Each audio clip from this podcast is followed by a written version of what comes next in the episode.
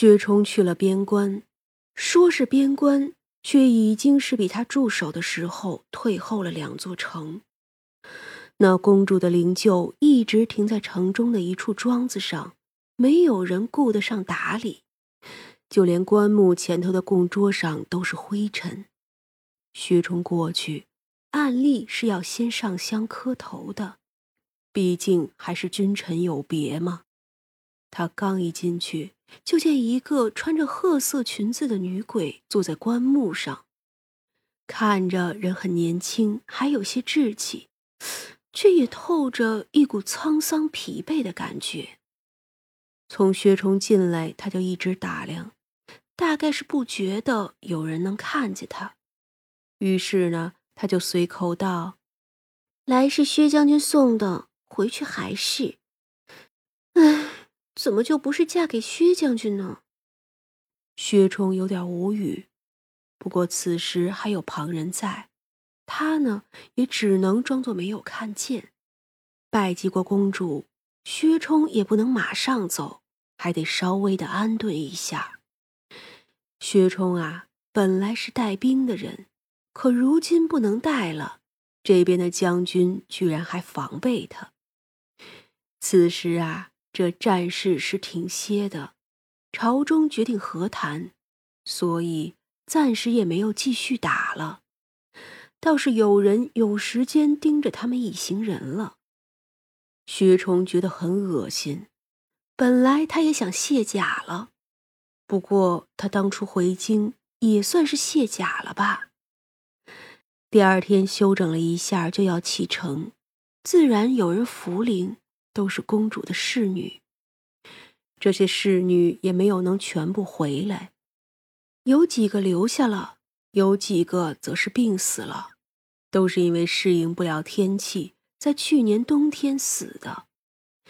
一行人启程的时候赶上了下雨，可下着下着就成了雨夹雪，天气还是很冷，虽然已是三月中旬。但是越是往北走，就越是寒冷。今年因为天寒，庄稼一时都不能种下去，所以呀，天气如此，只能找地方先停下，不然冒着雨雪往前走，很是不安全。但是此时距离下一个驿站还很远，只能临时在一处村庄驻扎，带的只有百人。可毕竟也是一百多个军中的壮汉，一时之间竟将这个小村子也给吓得不轻。李正确认了薛冲的身份之后，忙不迭就叫村里人让出几间屋子给他们住。多数的士兵啊，只能在这扎帐篷了。这个村子叫李家村，但却有一半人姓赵，不过就是白来户的人家。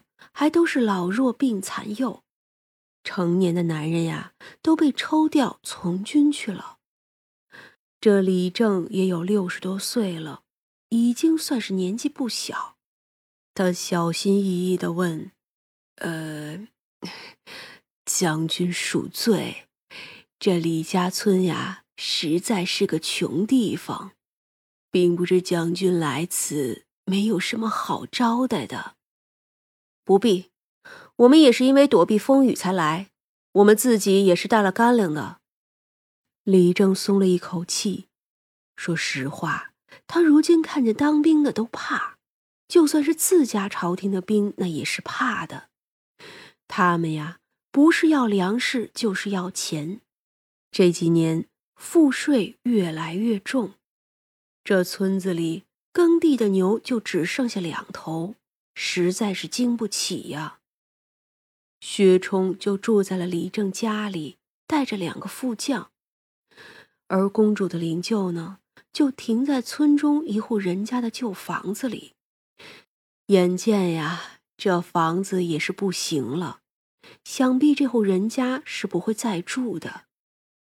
此时时辰还早，薛冲就与李正和村中的另外两个老丈说话。那两个都是过来打招呼的，生怕怠慢。啊，老丈，我看你们村子里房屋破败，去年冬天这么冷，你们是怎么过的呀？一个副将问道。哎，这几年呀都不好过，尤其是去年，天降大雪，见天儿的下，这粮食啊也不收了，家里年轻的人都去当兵，剩下的呀。老的老，小的小，都没什么本事。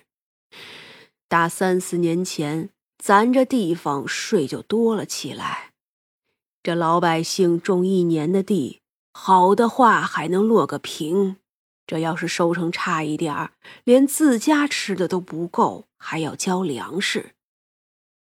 那李正摇了摇头，唉，家家户户都欠账。哪里还有余力修房子呀？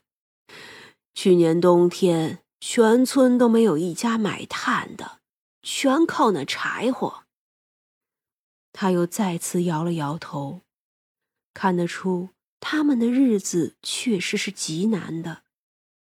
薛崇抿唇，其实他之前还在边关就知道，只是他没有办法。朝廷中的那些皇亲国戚。日子过得那叫一个好，可等先帝过世，那小皇帝就压不住他们了。这戎族人也是越来越放肆，打仗要钱，维持也要钱，国库空虚，自然只能压榨百姓。这可真是啊，兴百姓苦，亡百姓苦啊！若是还有力气，就往南去吧。薛冲终究还是没有忍住。那李正一愣：“将军是说，这齐州可还有三十万大军呢？”“哼，三十万大军也没有用啊！朝廷要和谈了。这戎族人啊，都是狼，属金一步一步让出去，迟早是越来越放肆。”三十万大军，哼，毫无战意，连连失利，时间长了，连粮草都供不上了。薛冲没有斥责他，这都是实话。有谁看不出朝廷如今的颓势啊？那李正抖着嘴：“我的大儿子当年战死，二儿子从军后生死未卜，多年不曾回来。”我的两个孙子呀，年初的时候都被征召走了。如今我这家里只有我女儿、女婿还有外孙子了。这村里就没有几个十六岁以上、三十岁往下的男丁。就算偶尔有，也实在是有病去不了的。我们的子弟呀。都在前线呢。薛冲只能沉默。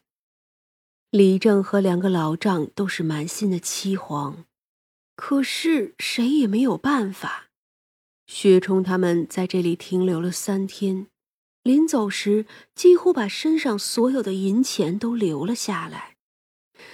李正他们送出去好远，最终还是充满希望的问。这将军，倘若倘若朝廷换个带兵的，那咱们是不是还能打回去，把那丢了的城池给拿回来？薛冲没有办法回答，可对上老人那充满希冀的脸和眼神，又不能说假话，于是他沉默了良久。李正抖着手，哎，知道了，是老头子太多话了。如果可以，叫你的女儿、女婿还有外孙子往南走吧。李正点头，一双浑浊的眼里全是疲惫。薛冲上马，再不敢回头。或许没来之前，他也跟老人一样有这个想法。毕竟那是泱泱大国，可来了之后，他就知道，大厦将倾，绝不是人力可以挽回。是，齐州是有三十万大军，可这三十万大军是从各地抽调的，因为天气寒冷，他们一个个都没有什么精神，粮食不足，饮食很差，军饷更是已经开始拖欠。这是当年薛冲还在的时候就有的事了。天寒地冻，吃不好还不给钱，谁又有力量能打仗呢？就算是都有一腔热血，如今朝廷却要主张和谈，难道不是打击了这群人的斗志吗？